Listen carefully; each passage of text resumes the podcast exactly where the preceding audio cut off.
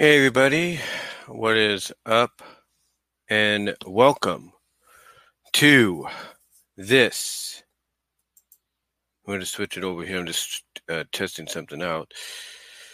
Uh, but welcome, like I said, to this live. As we speak, it is 8.06 a.m. Pacific time on this Wednesday, January 22nd, 2020.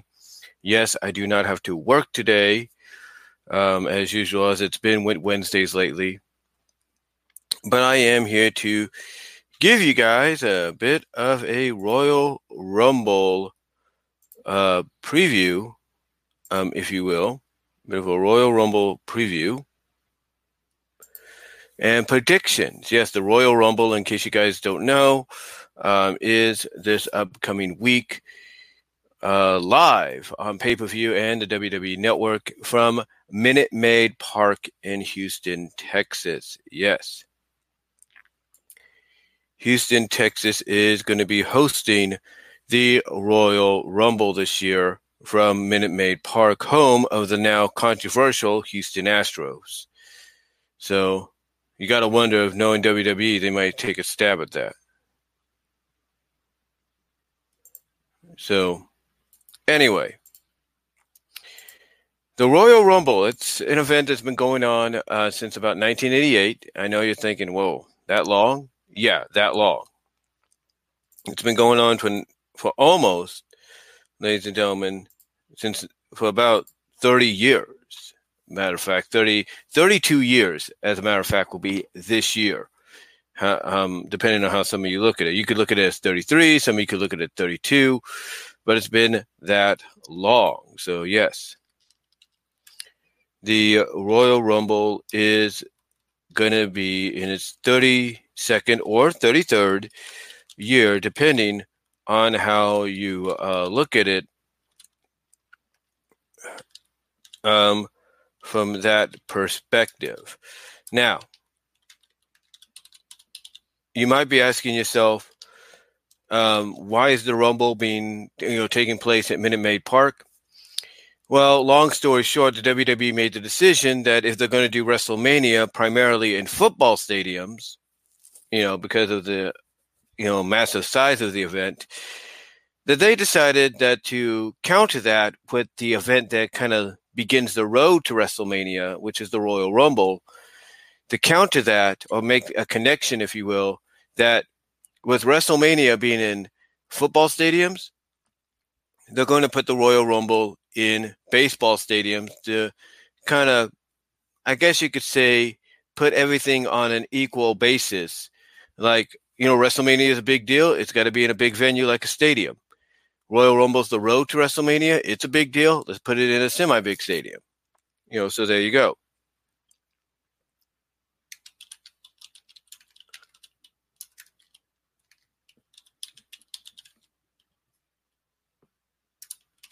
So yeah, that's what's going on there.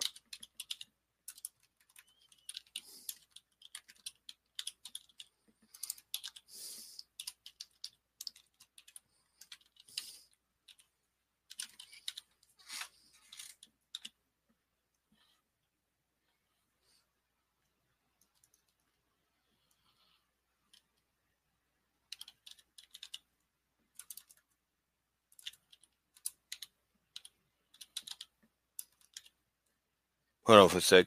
But yeah, that's what's going on there. Basically, is um, that's the kind of the connection happening uh, with both events. Now, there you go. That's, that's what I'm looking for. Sorry, guys. I was looking up uh, a name here. But yeah, that's what's going on right uh, now um, as we speak.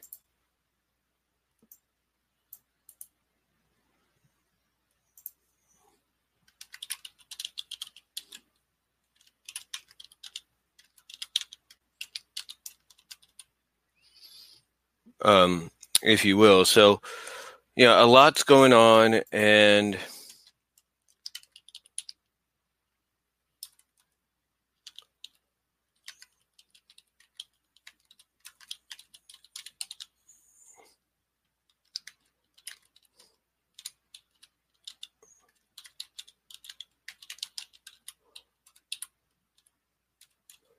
So, yeah, so I was just typing something here.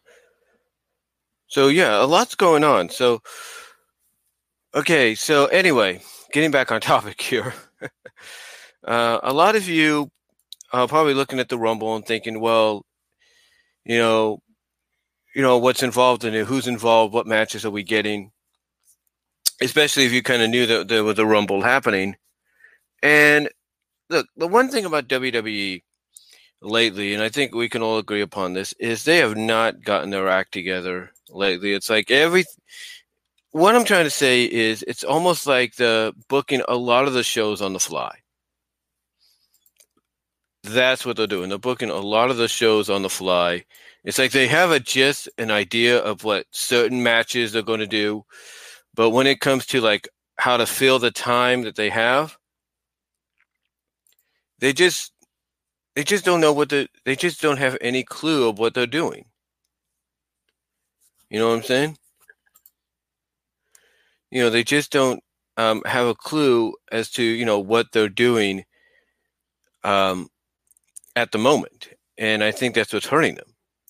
Again, like I said, they I know that didn't make any sense, but and it's early. It's about eight twelve in the morning when I'm doing this. Uh, but anyway, like I said, they just don't have any idea, you know, what else to put on there. It's like, it's almost like, in a sense, the kind of like, there's a turmoil within the WWE right now. It's like, they know they got hardcore fans that are always going to attend these kind of events, no matter how big the venue. And they know that along with those hardcore fans, they're going to have the casual fans as well or they're established fans, how do they balance things out? Because they know that if they don't make a decision that's correct or they don't put a match that people want to see on the card, you know, people are not going to be happy. You know what I'm saying? So, anyway, anyway, how how does this rumble come into play when it comes to that? Well, nobody really knew many of the matches just yet we knew a couple of matches. We knew one of the primary championship matches was going to be Daniel Bryan and The Fiend for the Universal Championship. We know that after that, Becky Lynch will be defending against Asuka in a rematch from last year. So we knew those matches were happening. We didn't know anything else. So the question, though, is what other matches are we going to have or are we just going to have the matches that are announced so they can focus more on the Rumbles, give more time to who's going to be in the Rumble matches? Um, you know, instead of just, you know, trying to buy for time or, or something like that. Because, you know, to me, it's like if you're going to do the Royal Rumble, that's fine. I, I have no no problem whatsoever on that. If you guys are going to do the Rumble, that's fine have no problem whatsoever. You know, if you're gonna if you're gonna do that.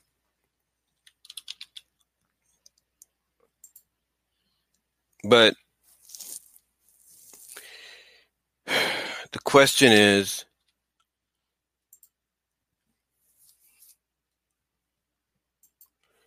the question is um, how do you plan to really space a lot of stuff out?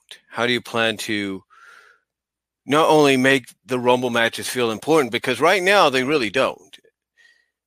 I mean, how, how do you make them feel important? How do you how do you make the you know how do you make the Rumble matches feel important? How do you make these individual matches feel important? I mean, what do you do? How do you how do you make this all feel like it's going to be worth people spending the money to enter Minute Maid Park to watch to spend or pluck down nine ninety nine for the for the network or sign up for it. How do you convince people to spend forty nine to fifty nine dollars on cable on demand just to you know watch this when it happens? How do, how do you convince them? How do you get people to say, "Yeah, eh, don't worry, this is going to be worth your time"? You see that that's the question I think they need to ask themselves. They they honestly need to ask themselves like, you know, what is the best scenario? What is the best option and solution? when it when it comes to this. So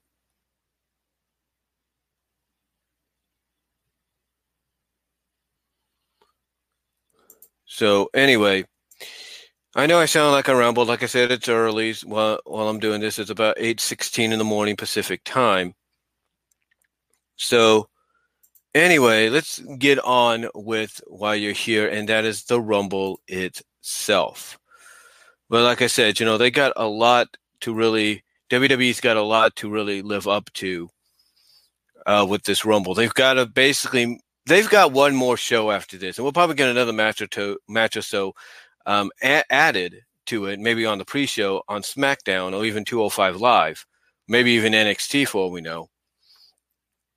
So we got tonight on NXT. We got Friday with SmackDown and 205 Live to see if anything else will be added, pre-show wise or on the main card. Um. Anyway, though. Anyway, though, let's let's get into the Rumble itself. Let's get into the event itself because I know it's been about 11 minutes, so I do apologize for that. you know, I do apologize. So uh, let's get into the Rumble match itself, shall we? Or into the event itself. And we're going to start off with a match that was recently signed. And some people were pointing out to Alex, just Alex, on here on YouTube, formerly Deluxe Man, when he did his Royal Rumble preview last night, he listed off a lot of the matches, but he didn't list off this match because I don't know if he caught it, caught the fact that it was happening or what. I don't know.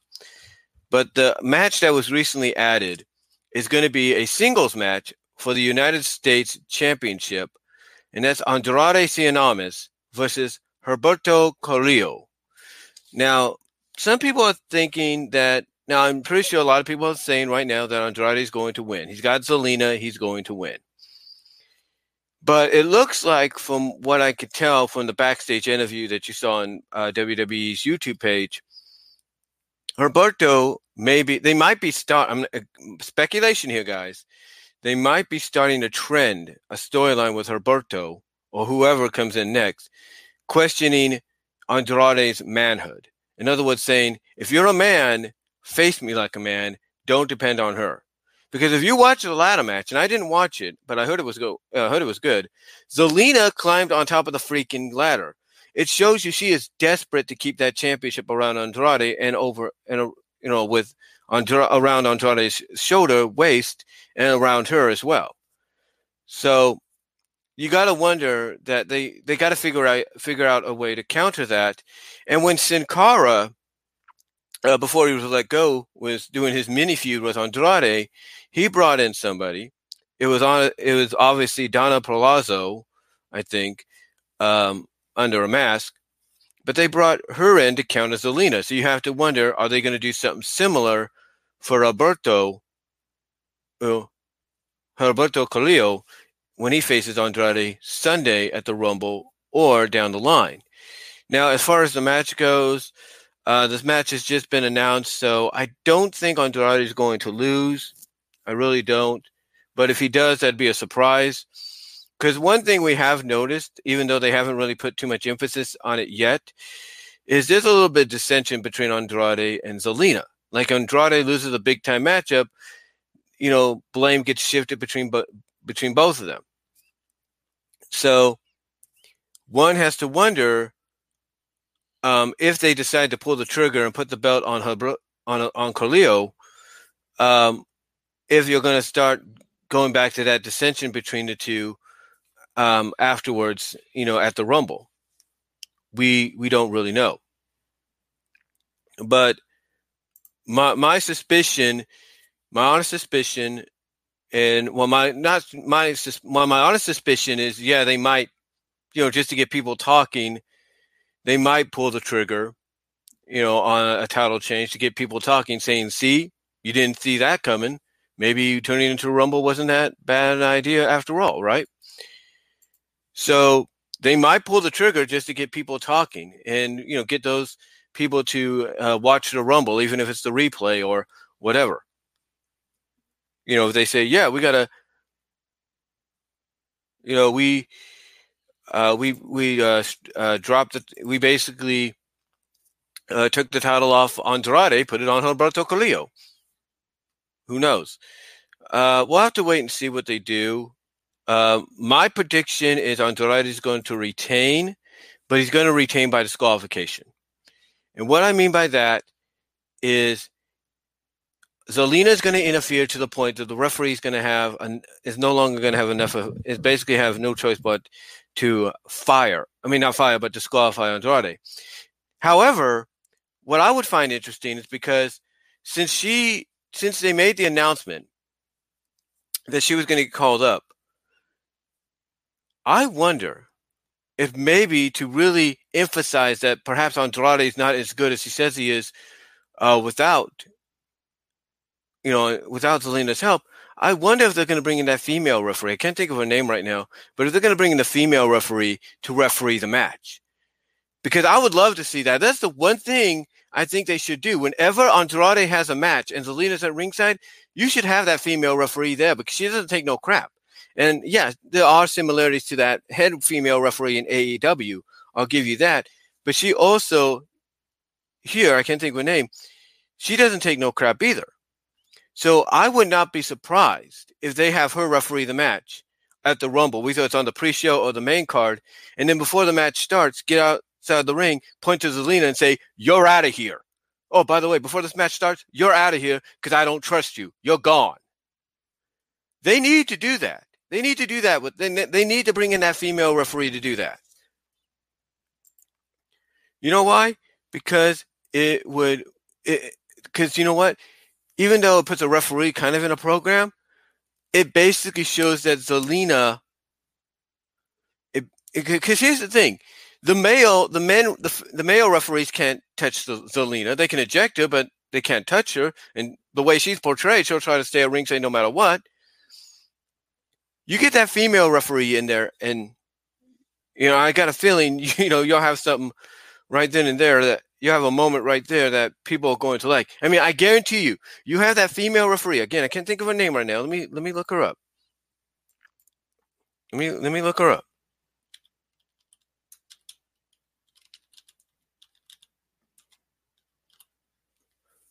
Let me look her up. I think I know what her name is. Hold on. Jessica Carr. Jessica Carr.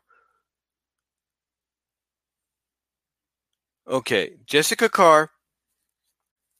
She's a full-time female referee on SmackDown, but doesn't mean she's just limited to to SmackDown. Okay,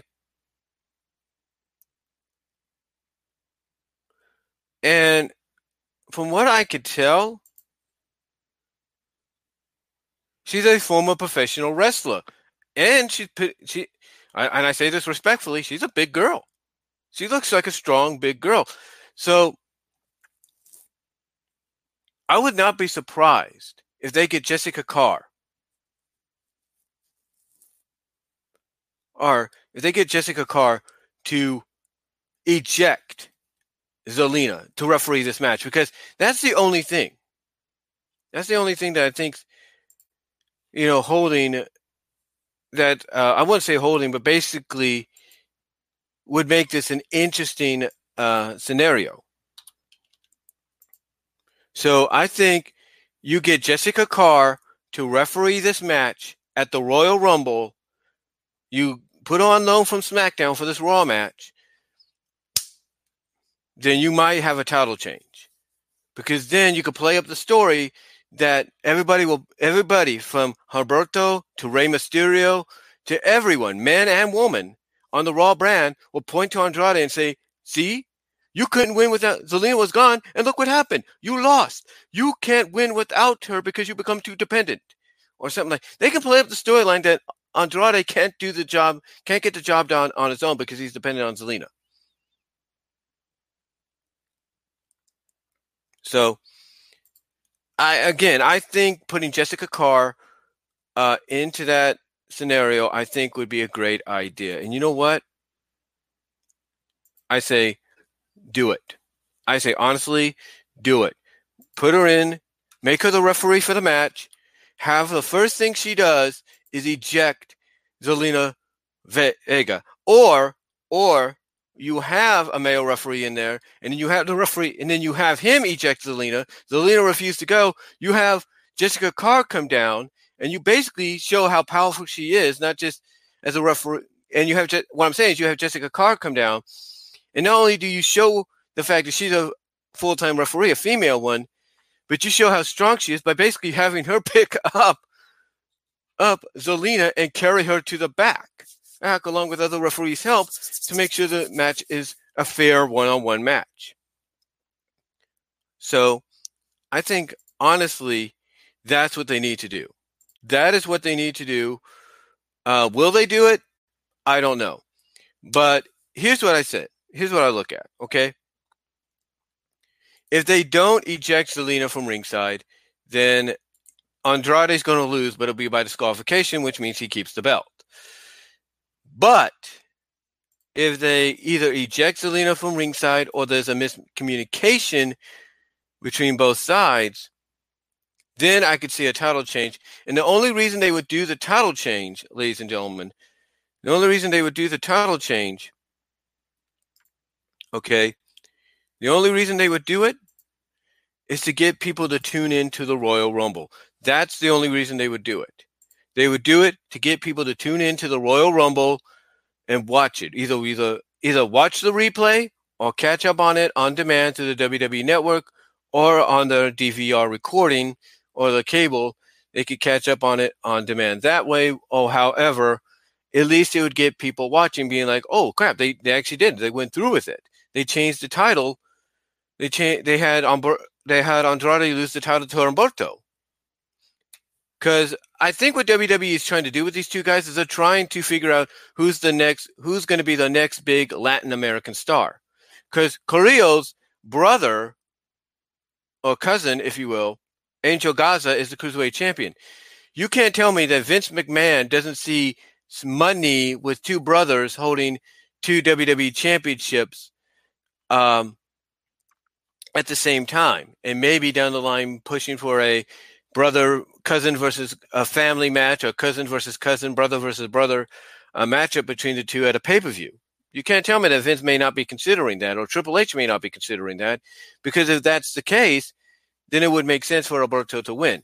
But right now, I'm going to go with Andrade winning. It's going to be by disqualification, which means we set up to another matchup, either the next night on Raw or at the following pay per view, where Humberto will win, or you hold off Humberto Carrillo winning the championship until WrestleMania, which would make a little bit more sense because it's a WrestleMania is supposed to be this big deal. It's supposed to be when dreams come true, memorable moments.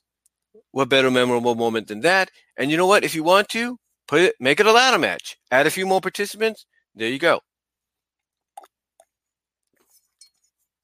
But I'm going with Andrade to retain his championship by disqualification by getting himself disqualified. So anyway, I know I said so. Anyway, let's let's move on to the next match because I know I sounded like I rambled on there. The next match is for the SmackDown Women's Championship. That was recently announced uh, last Friday or after last Friday. It's Bayley against Lacey Evans. Now, here's what's interesting. The rumor going around is Bayley is scheduled to defend the championship, uh, scheduled to face Sasha Banks at WrestleMania. Now, that's the rumor. Now, things could change. But the rumor is Bayley is supposed to face Sasha. The question is does Bayley walk in as the SmackDown Women's Champion or does Sasha? Hear me out. You see the build. You see the building up the situation where Lacey Evans, now a babyface, wants to prove that with hard work and determination, you could basically achieve your dreams. You could achieve your goals. And people like Alex and a few others basically feel that they wouldn't put it past Vince McMahon to say, Blue Eyes, Apple Pie, America, let's make Lacey Evans our new SmackDown Women's Champion because it's the American thing to do. So we can't, I can't say a yay or nay they would do it but we would have to wait and see. Um, honestly, honestly, um, it's, it's I know people are not going to like hearing this, but here's the thing. Here's the thing, guys. Um, I I don't. How do I put this? I do not. How, how do I say this? I do not see Bayley losing the championship. What I do see happening is Lacey is going to win. And I'm going to go with what Alex had to say in his review last night.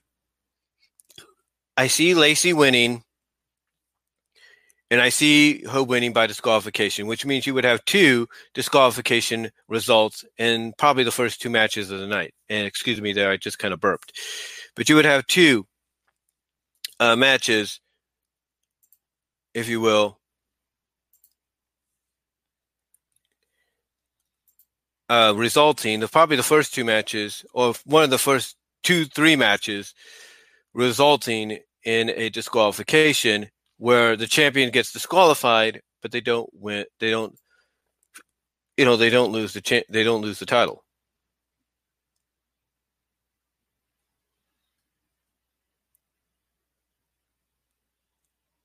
So so um you know, let's let's hope that whatever they come up with is going to be worth it. I mean, I could see. Here's what I think. I could see them giving the belt to Lacey only to have her lose it either on the SmackDown after Royal Rumble or on the pay per view following Royal Rumble. I could see them doing that.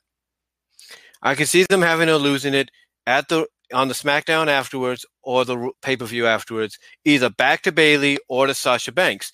Now, if you have her lose it to Sasha Banks, that's that right there is your key. That is your foundation to set up Bayley and Sasha at WrestleMania, which is being rumored because Sasha will then basically let her true colors be revealed that she never was friends with Bayley this whole time. That all these years, Bayley thought they were friends, and Sasha was just using Bayley because Bayley, despite her changing her look up, changing her attire, whatever, destroying her Bayley buddies, that Bayley is still the same naive little girl she met in NXT. You know, that she's willing to believe anything people tell her. So I wouldn't put it past WWE to do something like that, where they have Lacey win only to lose it to Sasha, and then that's how you build up to Sasha and Bayley at WrestleMania, where basically as you build towards it, it's revealed that Sasha was never Bayley's friend to begin with, no matter you know for all these years, and that for all these years, even during the time in NXT, she was just using Bayley because no matter what Bayley does, despite giving herself a makeover, destroying her Bayley buddies, that basically she's still the same naive little girl she met back in NXT. So, so again, I, I, like I said, I would not, I would not put it uh, back, uh, put it back, but I would not put it past WWE to pull something like that. And I know I'm not the only one. I know Alex, if he's watching this or listening to it, because yes, it'll also be available through podcast I know Alex is not putting it past WWE to probably pull something like that, but you know what? He might like it. He might enjoy them doing something like that because you know why? It's great storytelling. Yeah, it's kind of a rehash of maybe what they did in NXT, but you make it more personal. You make it more personal, um, if you will.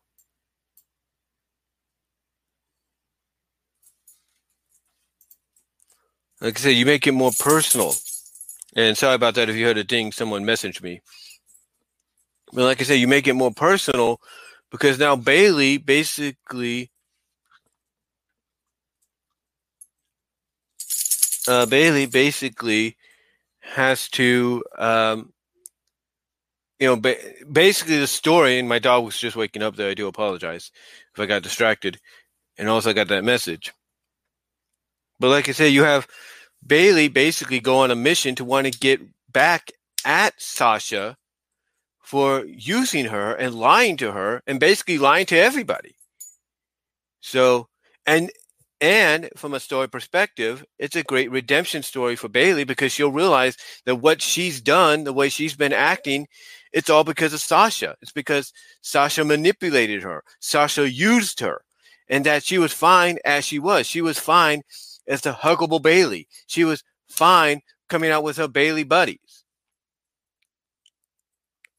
So to me, I think honestly, honestly, you know, if they go with the direction of Lacey winning this Sunday against Bayley, I and many other people watching and listening would not put it past them to have her lose it to Sasha either on the SmackDown after Rumble or at the pay per view following Rumble.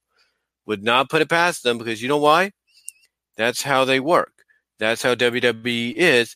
And here's the thing if you're having Triple H helping out in some places, I would not put it past Triple H to say, you know what? You know, let's have, you know, Sasha, you know, reveal let's have Sasha reveal that she's been using Bayley the whole time. You know, let's let's have her do that. Let's have Sasha reveal that she's been using Bayley the whole time for her own uh, personal advantages. That she manipulated her to act like this so she could get the women's championship. That's what I'm thinking. That's what I'm thinking. So I look at it this way either we're going to have two disqualification results with the champions retaining, but the champions being disqualified as a result, or if WWE is behind finally doing Sasha and Bayley at WrestleMania, then you then I wouldn't put it past them to have Lacey win and then drop it to Sasha at the next pay per view on the SmackDown following Royal Rumble. And then you build that, and then you use that as your foundation to build the Sasha and Bayley at uh, WrestleMania with the revelation Asian being revealed to Bayley either through Titantron or whatever, you know, which is a classic, class, which is a classic uh, move to do, which is a classic move to do because you know why?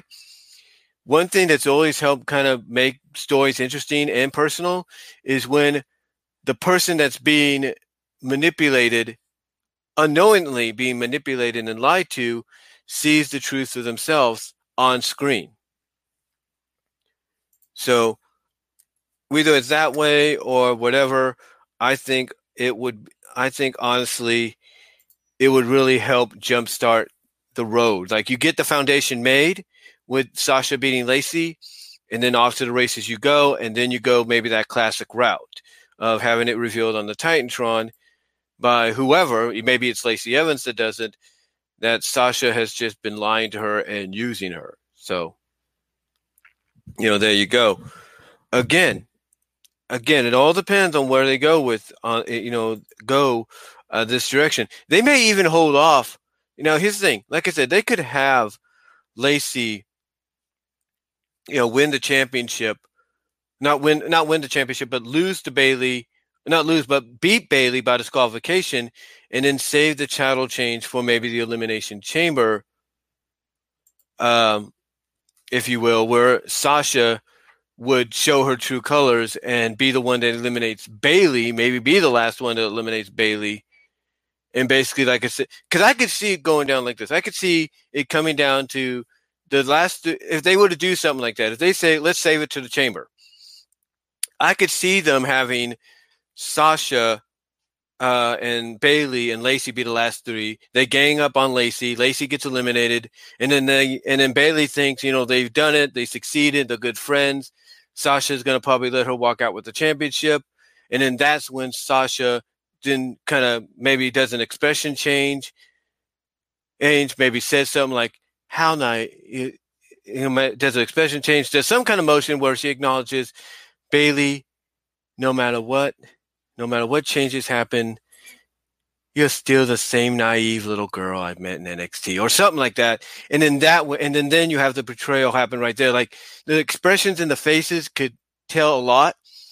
And if you have Sasha do something like that, you have that moment in the chamber where she reveals her true intentions. And then you have Bayley's reaction, like, what? Like a heartbroken reaction when she's just realizing you've been lying to me the whole time. There you go. And then that results in Sasha winning. And then, even if it's a short road, you build a short road to a redemption for Bayley to go up against Sasha at WrestleMania and then beat Sasha for the championship. And then maybe you have some stipulation to where if Bayley beats Sasha, Sasha can't get any more title shots unless she stops acting selfish or she stops calling herself the boss or something.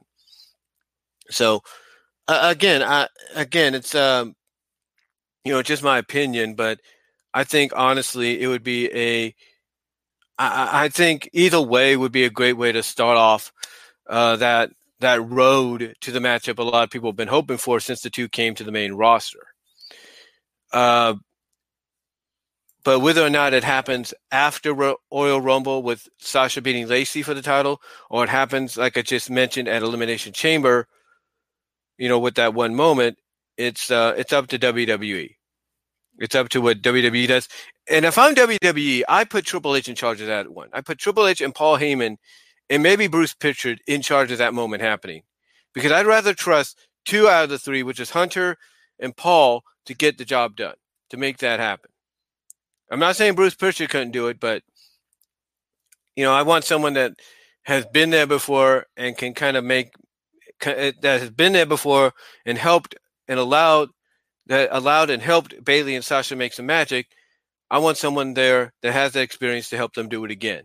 So, so I look at it this way: I look at Bayley retaining but losing the match by disqualification as a primary thing, which would start off, like I said, the Rumble with two matches, two uh, uh, matches ending in disqualification, where the champion retains, although they lose.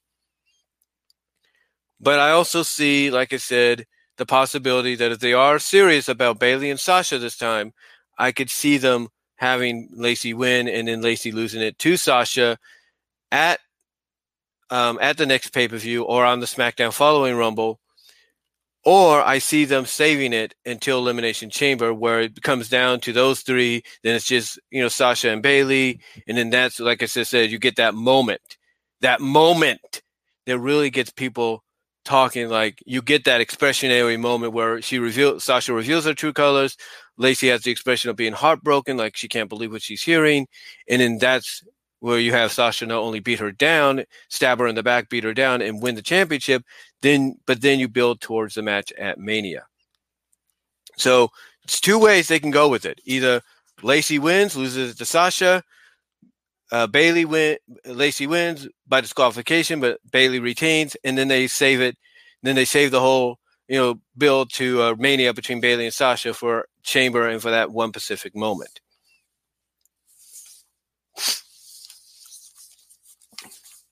All right, so the next matchup is a singles match. I don't know if this might be on the pre-show or not. It's Chad Gable, aka Shorty G, against Sheamus. Um, this is an interesting match. A lot of people, like Alex, are pretty much expecting Sheamus to win because he just came back. But I look at Sheamus as being someone that, because this has happened before, WWE has done this before, depending on who books the match. I can see Sheamus still legitimately being a dominant force on SmackDown and maybe even in the Rumble. But I could see Sheamus losing to Shorty G, to Chad Gable. I could see that happening. Now I know, like I said, majority of people are saying Sheamus is going to win. That's fine. I believe that. I believe that's possible. You want to make him look strong on his in his first match back. But then again, you want to play up the story that, you know, Chad, no matter how people, you know, look at him, is, you know, just you know, despite his size, is a lot more stronger and a lot more capable of, you know, surviving and winning and toppling guys like Sheamus than you know others would think. So I'm going to go on a limb here. I'm going to go out on a limb, and I'm going to say uh, Chad Gable beats upsets Sheamus, but then, but he does it in a way to where Sheamus gets cocky, makes a mistake, maybe gets rolled up or something. But then I see Sheamus taking out his frustrations in his first match back and losing his first match back on Chad Gable. Thus, you would remove Chad from the Rumble mix and Sheamus would eventually just go into the Rumble to compete like he did last year. Okay. Oh, sorry, my finger at the mic there. Hold on for a second.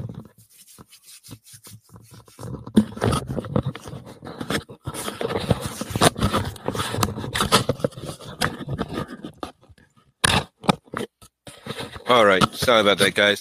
For those of you that are listening on some of the podcasts, I just had a, had a little bit of a scratch to do. I have a I had to scratch my head a little bit. I had a little bit of an itch there. You know how you get those morning itches, tingles, if you will, when you kind of have your body slowly waking up. I kind of had that, so oh, I had to remove my uh, headset for a second. So that's why you heard some stuff there. Um, and it's also because sometimes when you hold a when you wear a headset for as long as you know you do, you bound to have those moments here and there.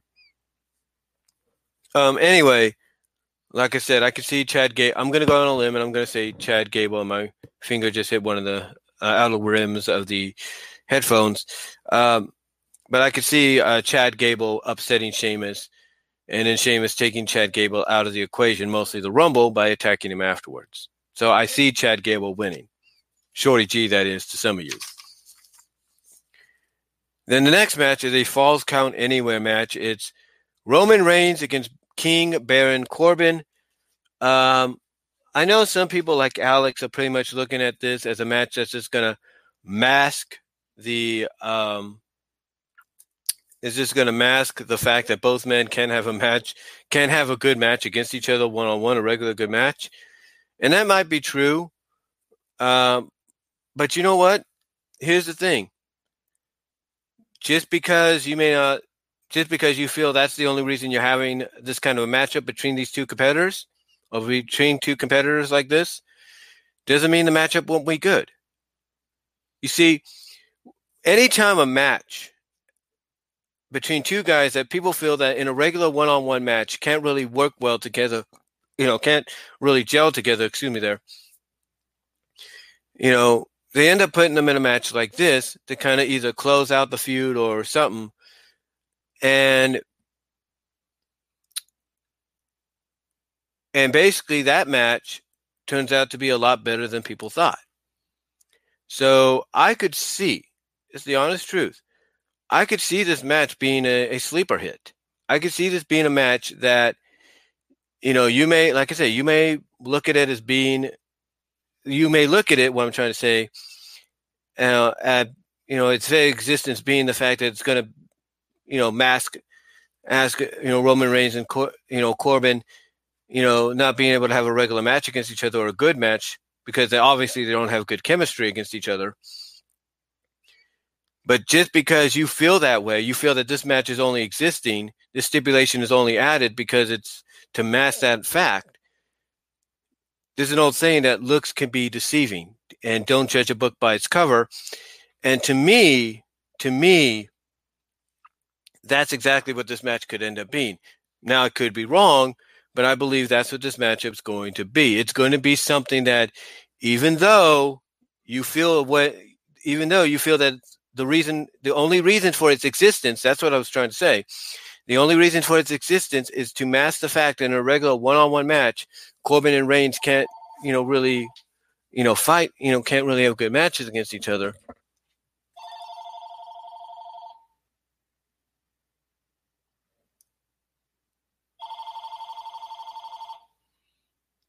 Huh.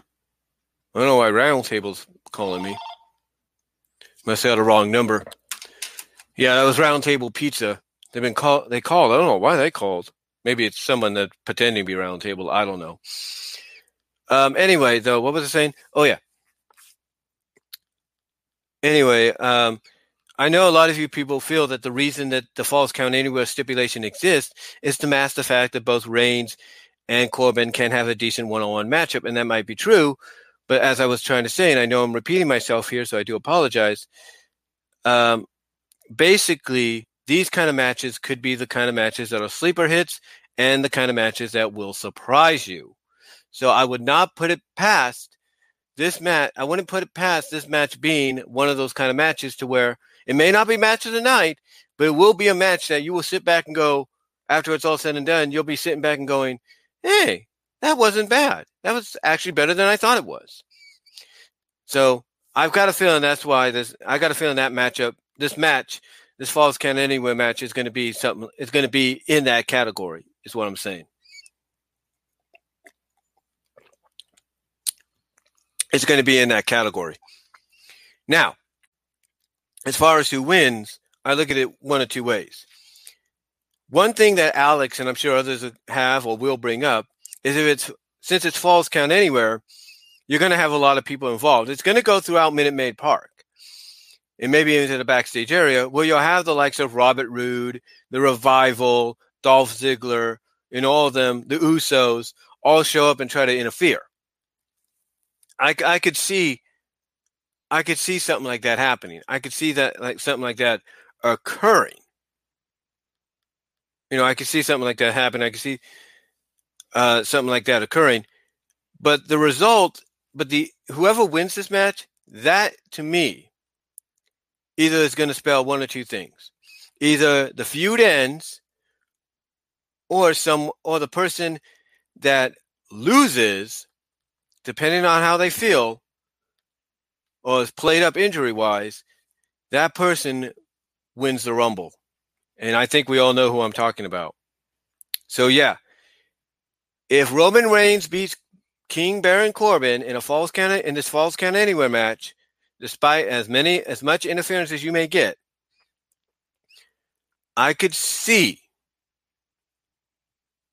I can see the feud ending, and I could see Corbin out of spite eliminate Roman Reigns from the Rumble even though he wouldn't officially be in it. Or I could see both men competing in the Rumble, Roman Reigns eliminating Corbin I mean, from the Rumble, thus not only adding the fact that he beat Corbin in the match earlier in the night to his resume to that same resume, but also but to his resume, but also adding the fact that he just eliminated him as well. I could see Corbin pulling Reigns out of the ring, trying to and thus eliminate him him to try to get payback. And yes, that would mean the feud would continue, maybe into one final matchup on Raw or the pay per view following. But I could see, like I said, um, the feud ending with Reigns beating Corbin and then eliminating Corbin from the Rumble. And then, well, I, okay, I'll put it. I know what you're thinking. You're saying, well, how does the feud end if it's if it's going to continue? Well, I could see basically what I say the I could see basically the uh, steps to it ending. I could see like the final pages to this rivalry ending or turning, if you will. I could see the final pages to the. I could see the final chapter, I should say, of this rivalry uh, beginning at the Rumble.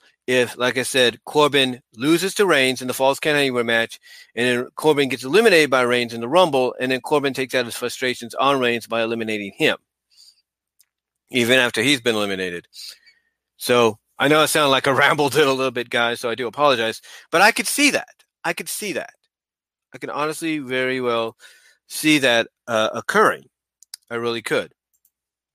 So anyway, I see Reigns winning this, and thus that kind of closes the second to last chapter, but it opens the last chapter of the rivalry, which I think will culminate on the SmackDown after Rumble or on the pay per view after the Rumble. Uh, whether it's what is it, Roadblock, or it's the one in Saudi Arabia. So I can see it going either way. So I can go it. So I can see it basically ending before Mania. Now, with that said, I also look at the fact that if they decide to book book King Corbin to win, then I could see Reigns eliminating Corbin from the Rumble and I could see Reigns, injured or not, or playing up his injuries from the match. I could see Reigns winning the Rumble. So yeah, so yeah, basically I look at it this way.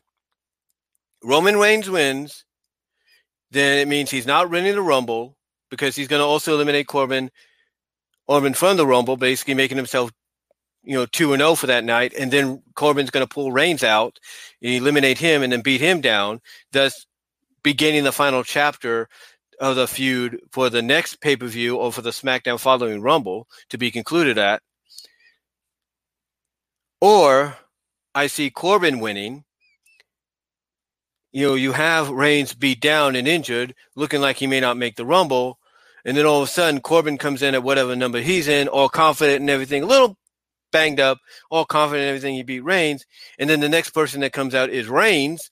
And then Reigns eliminates him. And then Reigns goes on to win the Rumble That's how I see it playing out. And I know people don't want to hear that. I know people don't like to hear me, you know, view it that way. But this is WWE we're talking about, guys. This is WWE we're talking about. If you if one if one of Vince's golden boys or golden gals doesn't win a singles match, then that person wins the Rumble. Good example Becky Lynch. Some people say she wasn't meant, some people still argue in storyline that she wasn't originally in the Rumble, but she took Lana's place, right? So she took Lana's place, made herself an official entrant, and by making herself an official entrant, she won the Rumble. She lost her match to Asuka last year, but what happened? She redeemed herself by winning the Rumble. Do not put it past WWE to do the same thing with Roman Reigns this year when it comes to his Falls Count Anywhere match and his entry into the Royal Rumble. Do not put it past them. Do not. So, again, I look at it this way Reigns wins. We begin the final chapter to to this rivalry um, ending either on the SmackDown that follows the Rumble on the pay per view afterwards, or I see Corbin winning and then Reigns coming out after Corbin does, playing up his injuries, eliminating Corbin, and then winning the Rumble. That's how I see it play out. All right. So next matchup is Becky Lynch against Asuka for the Raw Women's Championship. This right here is, despite whether or not you've been paying attention to uh, the show, uh, to Raw, if you will, this is how you build up a championship matchup.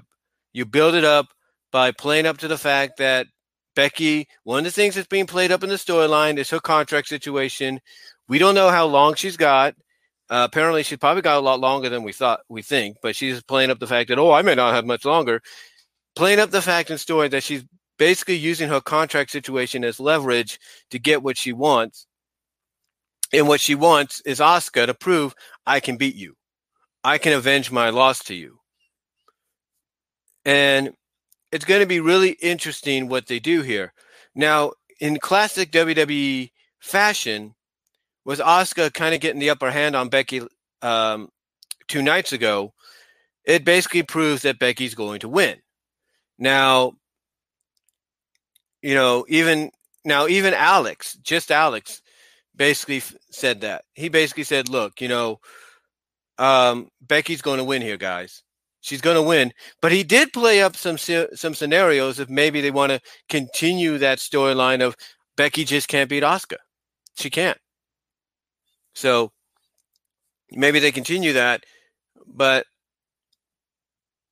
I don't think they will. I don't think they will. I think, I mean, if they do, then it shows that they have, they still, it shows basically, that, because here's the thing if they do that, then it shows that WWE is willing to do whatever it takes to keep a lot of superstars from leaving. You know, some people are saying that if they put the belt on Asuka and then they have Kairi get a championship match in time for WrestleMania, that we would have ourselves a Joshi matchup, strong style Joshi matchup between the two at Mania. And if that's the only way that someone like Triple H or Vince could be like, you know what? Because honestly, this could be Vince. He could be like, you know what? I'm hearing rumors that Kairi Sane in Io Shirai I could be heading back to Japan in that stardom promotion. I don't want that. So here's what we're going to do. We're going to have Asuka win the championship against Becky. We're going to have Hero. We're going to have Kairi, I should say, win the Rumble, win an opportunity at WrestleMania. And then we're going to let those two ladies go to Mania, feud with each other, and have a Joshi strong style matchup because that's best for business. And that will convince Kairi Sane to stay with us because we're giving her what she wants. Or something like that. I mean, again, don't put it past Vince McMahon to think think along those lines. Don't think about that. I mean, don't, don't not don't think about it, but don't put it past Vince to think along those lines of, oh, you know what? I can't lose Kairi Sane to Japan or even AEW or wherever. I need her here. I'll give her what she wants, and what she wants is strong style. There you go, done. But again, that all depends on what happens. Uh, a majority of people are basically going with Becky, especially after what happened uh, two nights ago on Raw. So I'll go Becky too. I mean, I like Becky. Uh, this it's you know it took a bit. I'll admit that, but I this new side of Becky Lynch, I like it. I like the man. I like this Irish Lass Kicker. The man, I like her. I like the style of her. And the question is, where do you go? But but here's the big question people are going to have: Where do you go with Becky after this? And my my thought process is you got to get her set up for whoever she faces at WrestleMania. I could see her going from Asuka to Kairi. I could see that for the next pay per view. I could see Kairi being the next person to stand in her way. That'd be interesting. I mean, we've seen the matchup before, but I could see Kairi in her having a program, a filler program, as much as I hate to say that, leading up to uh, WrestleMania. I could see that. Excuse me. I could see that um, happening. So, so I'm going to go with Becky. I'm going to do the majority here and say Becky wins. But again, knowing that Vince may lose Kairi Sane or lose several superstars. I would not, like Kairi saying, I would not put it past Vince to put the belt on Asuka, let Kairi either win the Rumble or um, win the Women's Rumble, that is, or even win an opportunity afterwards for WrestleMania, and then allow them to have a Joshi style, strong style like matchup, just to try to convince a of see, I'm giving you guys what you want. See, WWE always listens to its fans and its superstars. I gave you what you want, and now you're going to stay because we're always going to give you what you want. Again, again, you know, it's just an opinion. In opinion, guys, of potentially what could happen. But I'm going to go with Becky uh, as the uh, popular choice. But again, and I just moved my laptop right there. But I would not put it past WWE to maybe go in that other direction, especially if they want to keep someone like Kairi Sane around.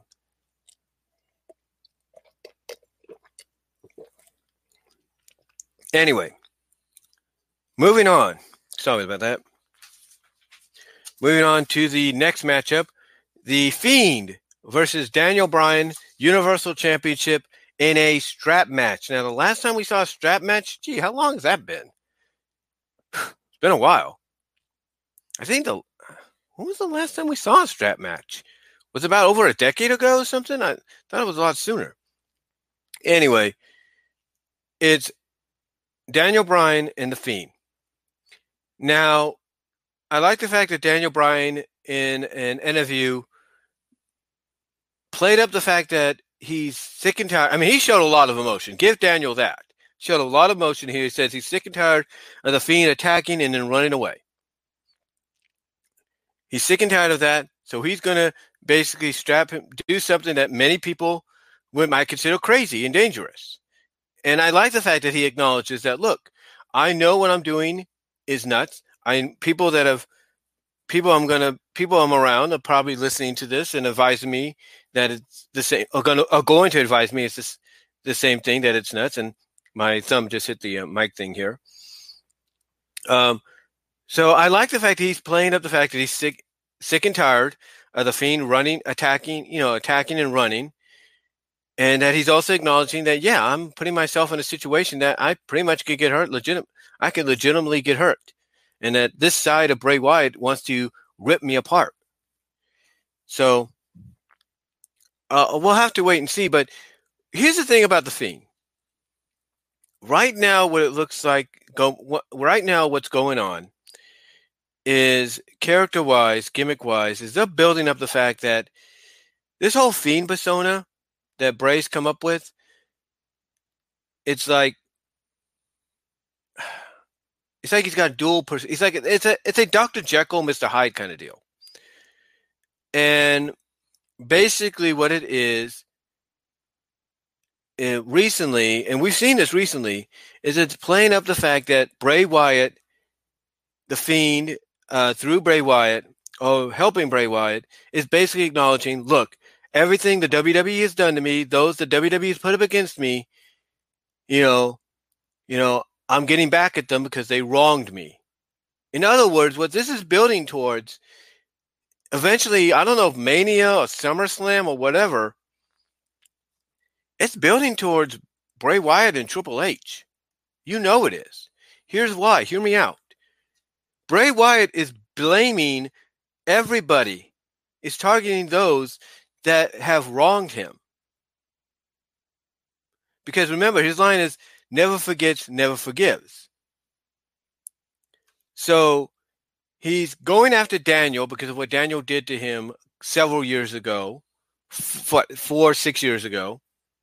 He's going after him because of that. He's going after the likes of Kane and probably eventually The Undertaker because we all know that might be happening because of what they did to the Wyatts. You know, if they bring John back in and maybe even The Rock to do something, they might have him go up against him to get payback.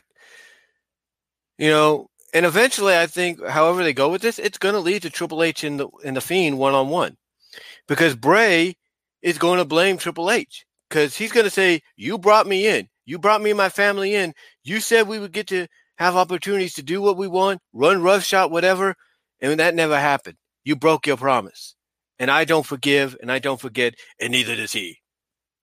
So, um, I think that's what we're leading towards down the line and that's why we're kind of getting a lot of these flashback moments these you know seeing a lot of these images of the Wyatt family and everything that all these individuals that uh, that Bray as the Fiend is going up against,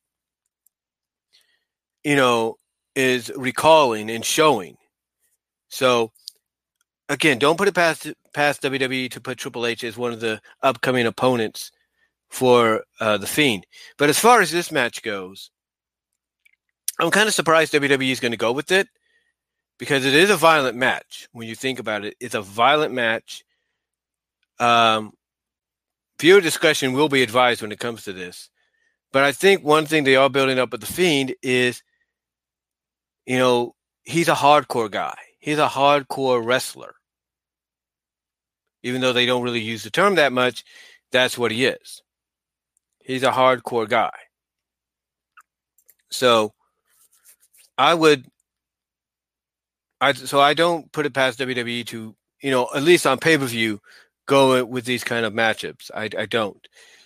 Now, as far as the match itself, um, I'll be in agreement with. Again, i am going to have to be in agreement with Alex. It's going to be good. It's going to be good. Excuse me, there. You might get some moments in there where someone's going to get hanged a little bit. Might be a little disturbing. Irving and all that. And yeah, that's pretty much going to get WWE in trouble maybe if they do something like that. But again, it's pay per view, so don't put it past them. Um, so you know, I could see moments like that happening. Um, the match basically has to end, I think, when all four men, when the men touch all four corners. I think that's how a strap match goes. Or if it doesn't, then I could see um, I could see them taking that ruling out and just making it pinfall. But again, what I'm saying is that usually in any kind of strap match, any variation of it, the only way to win is to touch all four corners. It's basically touch the corner, touch the X zone, boing, boing, boing. Now I could see. Now here's the thing: if they have the Fiend Bray Wyatt lose the belt I could see that happening. And I could see that's the reason, and I could see that being the reason for this matchup because even in a defeat, you're not making the Fiend look weak. He's still going to look strong. It's just that because of the fact that you're having Daniel, probably thanks to the Fiend, touching all four corners and winning the championship, but you're not making the Fiend look strong because from a story perspective, it shows that one on one in a one on one matchup, Daniel Bryan can't beat the Fiend. He can't. So he has to result. He has to resort. I should say he has to resort to this. So, so honestly, I know a lot of people are saying the Fiend's going to win. I'm not disagreeing with that because you want to build him up. Um, you want to build them up to uh, you want to build him up for Roman Reigns at WrestleMania or whoever you decide to have have him go up against. But again, just like with Lacey Evans earlier, I would not put it past WWE as far as the SmackDown side of things go. I would not put it past them to have Daniel Bryan win the championship and then lose it back to the Fiend either at the Saudi Arabia show. Maybe, well, maybe, maybe not. I don't know if he'd go to that because he's been against that. Or I could see Daniel Bryan losing it either um, at the next pay per view, with the next pay per view not being the Saudi Arabia show, and I can also see him losing it on the SmackDown after Royal Rumble. I could see that. Um, so I could see them doing something. So I could see basically the likes of Daniel and Lacey winning the championships, but then losing it maybe a month or so later, uh, back to the people, back you know, losing them to other people. I could see Daniel losing the Universal Championship back to the Fiend, and I could see Lacey, like I said earlier, losing the championship to Sasha. So I could see all that taking place. I can see all that probably happening. So to me, I'm going to go 50 50 with this. I see, I mean, yes, it makes sense for the Fiend to win, but you got to remember they're outdoors. They are outdoors, they're not indoors. And I know what you're thinking. They were outdoors in Saudi Arabia when the Fiend beat Seth Rollins. That is true. But again, you're going to have more natural light probably coming in a little bit uh, and more light all around that the red lighting is not going to really play a factor that much. And especially in Minute Maid Park, I don't think fans are going to take too kind to that. Um, so I could see the Fiend winning the champ, winning his match, retaining the championship, which would make sense. Again, you build him up, and you maybe have him attack whoever wins the Rumble from the SmackDown side of things. Or I could see Daniel winning the match I can see Daniel winning the match, but you're keeping the Fiend strong because I could see the Fiend dragging Daniel across. Like he'll try to pick Daniel up like this and go, la la la la la, boing, and then Daniel's behind him, boing, and then Fiend's like, boing. Like I could see him going that classic route where you know Daniel's hung up like this, and the Fiend doesn't, and they're in one corner, and Daniel's just touching the pad right before the Fiend does. So the Fiend's thinking he's ahead of Daniel, right? And then he's going to corner to corner, bang, he hits it, Daniel hits it. He hits it, Daniel hits it. Right? So I could see a situation like that too, maybe where the Fiend figures out, oh, wait a minute, he's doing the same thing. And then by some fluke, he puts Daniel into one of the corners, a la Eddie Guerrero to JBL, and then that's how Daniel wins. So in other words, you still have the Fiend look strong even in defeat. So I'm going to go 50 50 with that. So I see the Fiend retaining because that's what a lot of people are leaning towards, and it does make logical sense. But I could also see him losing the championship, but still looking strong. That's that's how I look at it. So, and and be, and that would explain again why this matchup's happening. Kind of get what I'm saying? So I could see the Fiend losing, and thus that being the reason this match is happening. So it makes him still look strong even in defeat. All right. So the next two matchups, the women's Royal Rumble match and the men's Royal Rumble match.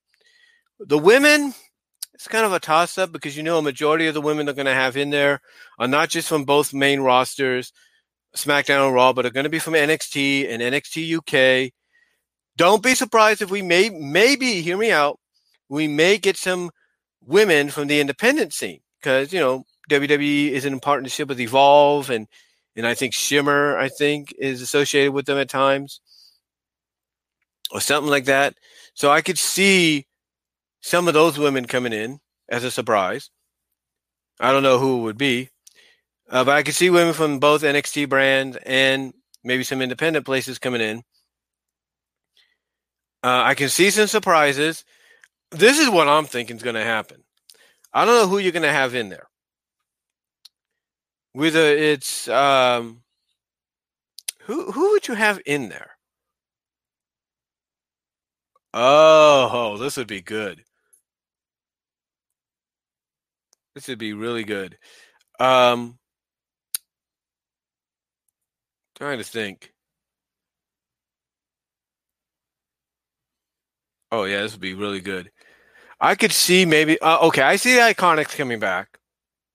And the Iconics doing the iconic pose in the ring after everybody's after they've come in the ring and most some of the women are probably down or they're trying to beat them down and then they do the pose. I can see them celebrating, thinking, "Oh yeah, we're cool, we're dominating," and all of a sudden, three, two, one, and then all, you hear the, and then all of a sudden the countdown's going down like three, two, one, right?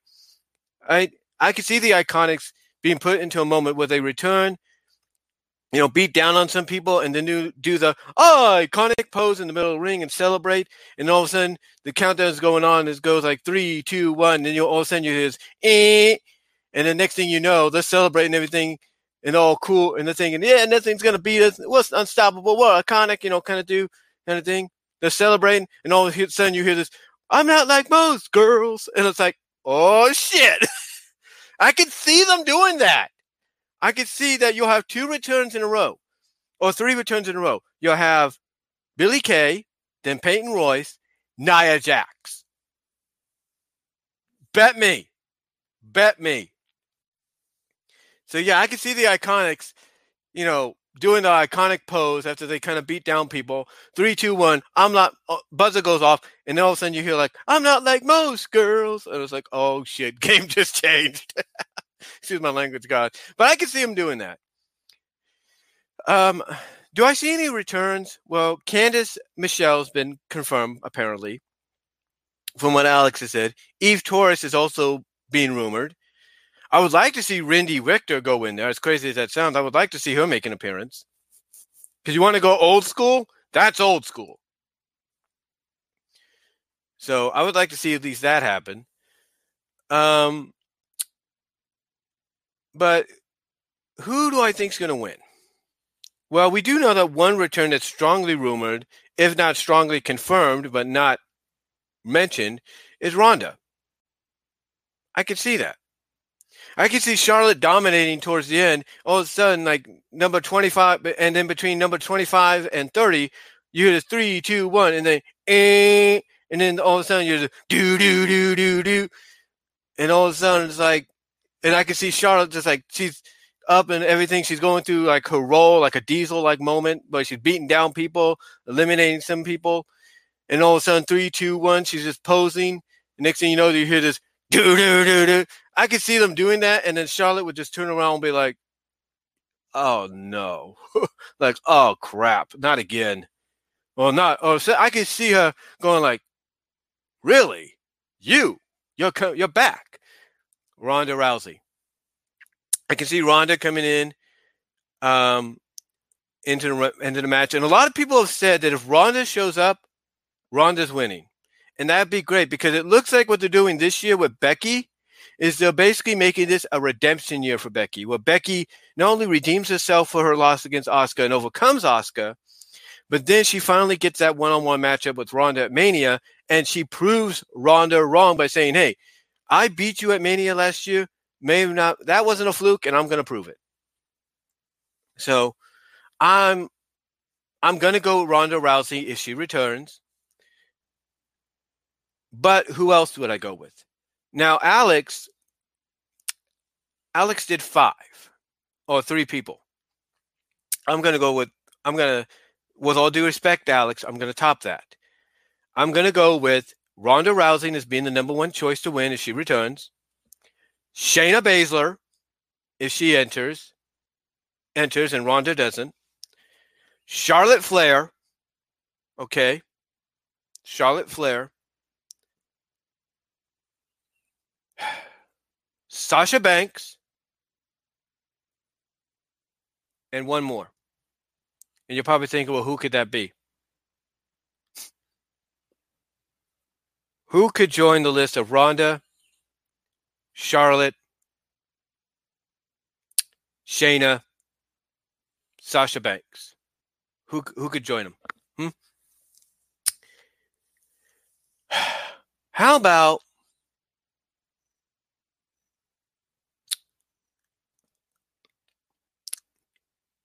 How about Rhea Ripley?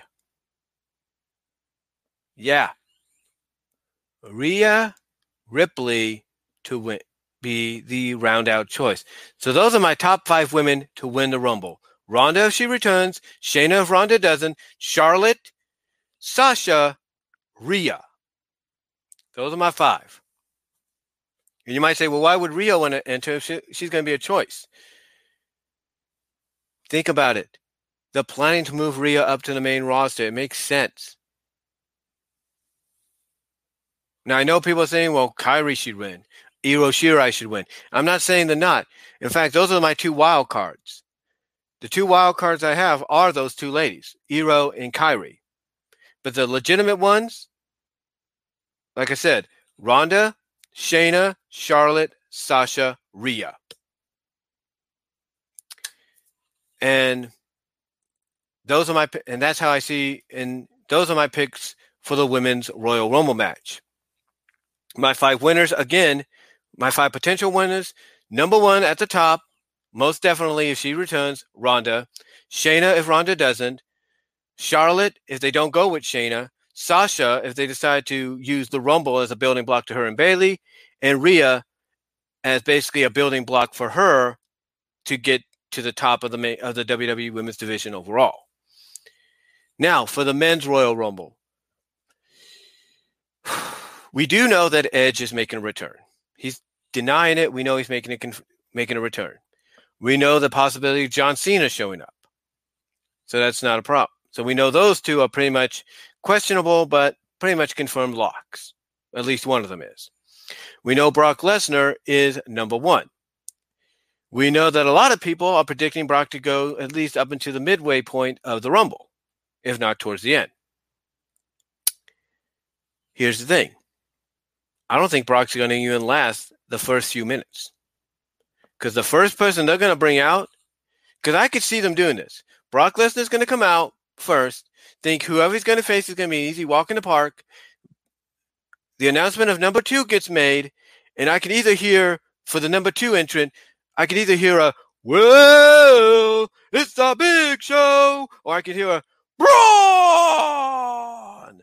I could hear one of those, and then that to me, whether you like it or not, that to me, or even a "Hoo, uh, hoo, uh, Samoa Joe," either one of those that come out next, that's going to keep Brock in for a while, and that's going to weaken down Brock to the point that whoever comes in at the moment he needs to be eliminated, that's the one Brock's in a feud with going into Mania.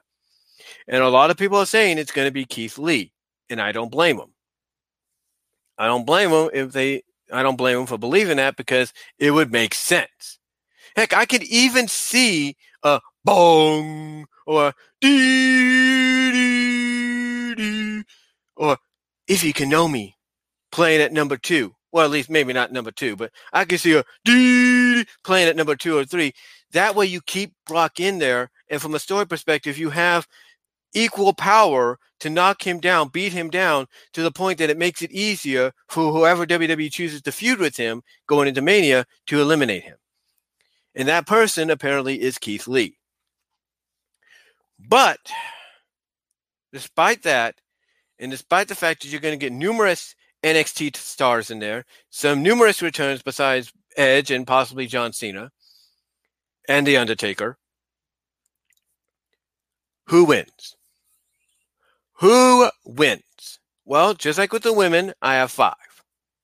I have five potentials. Roman Reigns, most likely. Cain Velasquez, because he's in the Rumble. Tyson Fury, because he's potentially being considered. So that's three. But then who else? Keith Lee. And believe it or not, I never, I, I don't like saying this. I don't like saying this, but Lord forgive me for saying it. Brock Lesnar. Yeah, I, I could see that. I could see WWE having Brock win and then make the announcement that he wants to challenge the Universal Champion, whoever that may be, at WrestleMania to unify the belts so that there's only one champion and one champion only across both brands. I could see them doing that. And I think it's a great idea.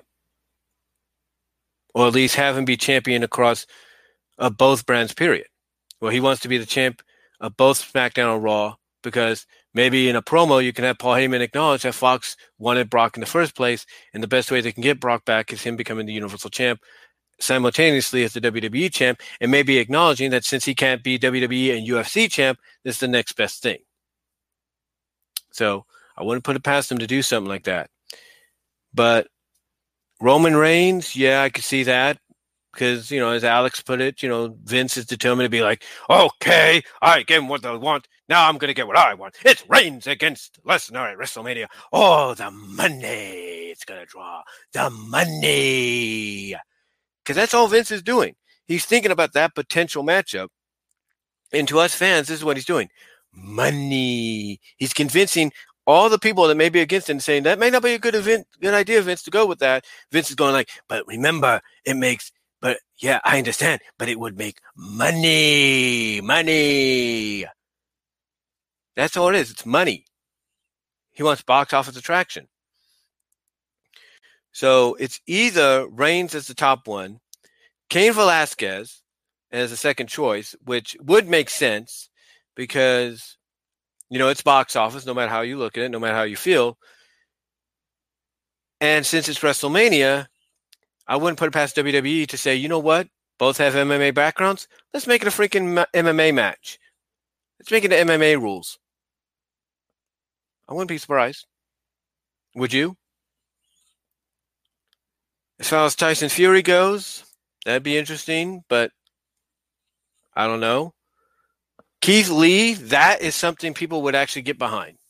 Keith Lee, if you saw what he did outside of Full Sail during NXT last week, trying to get at Roderick Strong, he pounced a security guy, whoever, right into the freaking bushes like it was nothing.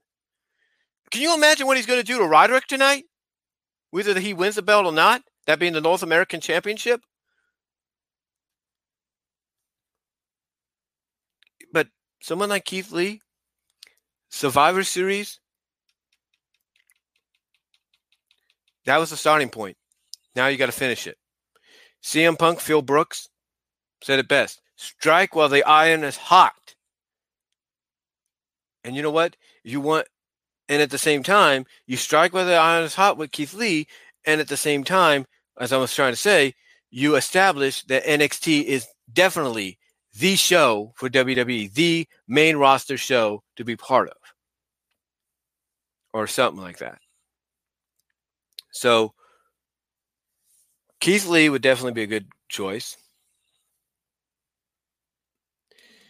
But then again, I wouldn't put it past WWE to let Brock Lesnar win so that he can have the distinguish distinguishment so he can have so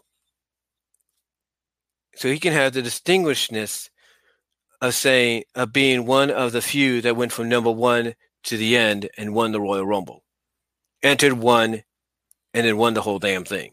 He can have that distinguishedness of being one of those men. And at the same time, you have him challenge the Fiend and yeah, that makes room for more matches at WrestleMania to potentially happen. But you set up the story that you set up the story that goes like this: the Fiend's unstoppable. He's a beast, but you can have Paul Heyman say there's only room for one beast. There's only one for, room for one dominant force. And then you play up the fact that since Brock can't be simultaneously WWE and UFC champion, that the next best thing is to be the WWE champion and the Universal champion. And you can even, like I said, play up the fact that Fox wanted Brock is the best way they can get him back. So.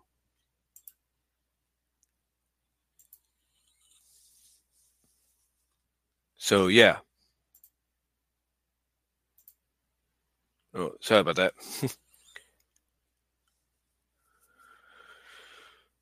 so yeah, so my finger just hit the mic there. I do apologize.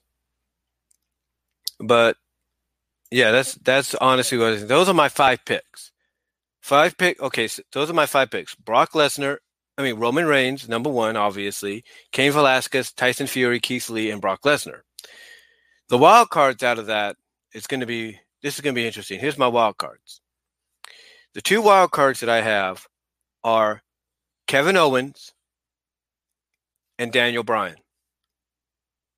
That's what I see. Because if Daniel doesn't win, I don't put it past them to put him in the Rumble. So Kevin Owens or Daniel Bryan to win.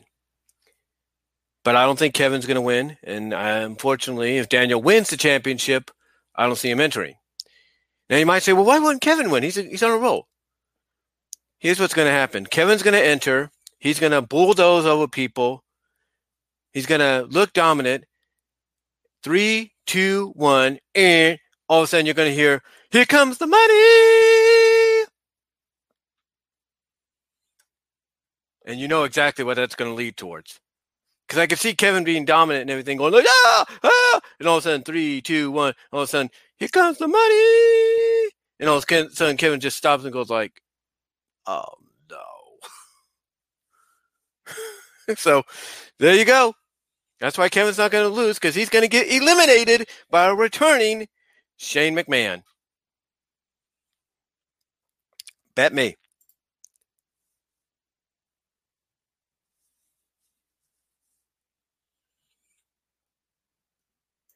Bet me.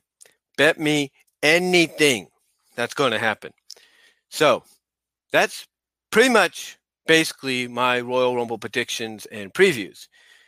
Now, like I said, my top five for the women are Ronda Rousey, Ronda Rousey, Shayna Baszler, Charlotte,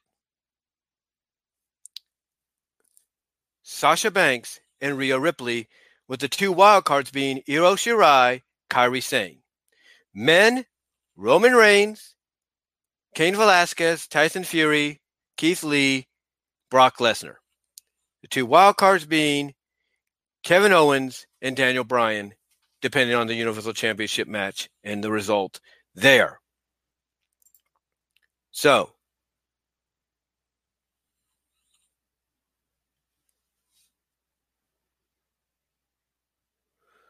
so anyway, that's pretty much how I see the Rumble going. Again, am I wrong in some of my predictions? Probably. I know that right now I am number eight as far as Deluxe Man, just Alex, uh, just Alex, I should say. I do apologize for saying that. Uh, is uh, concerned when it comes to his Rumble. Um, it comes to his uh, Rumble contest, his Royal Rumble contest. Last year I won it because Becky Lynch entered at the number that Lana was supposed to, which I think was 28, and I ended up winning. Unfortunately, due to some personal reasons and all that, Alex couldn't um, do my request for a video because either I didn't have time, either I didn't have the time to get it to him, or he just had some personal issues come up, and that's fine. I completely understand that, no problem. Um, do I think I'm going to win this year? It all depends on who WWE slots in at number eight on both uh, Rumbles. So we'll have to wait and see. Um, anyway, that's pretty much going to be about it. And uh, thank you, Fortune for Shooters and Drip Boys, uh, for coming into the live chat. I do appreciate your comments and everything. Uh, Fortune for Shooters actually has a prediction. They say for the men's Royal Rumble is Brock Lesnar. The second pick is Roman Reigns. If the NXT wrestlers are involved, Adam Cole, Bray Wyatt, Sheamus, Becky Lynch, Andrade, Bayley, Roman Reigns, and Ronda Rousey.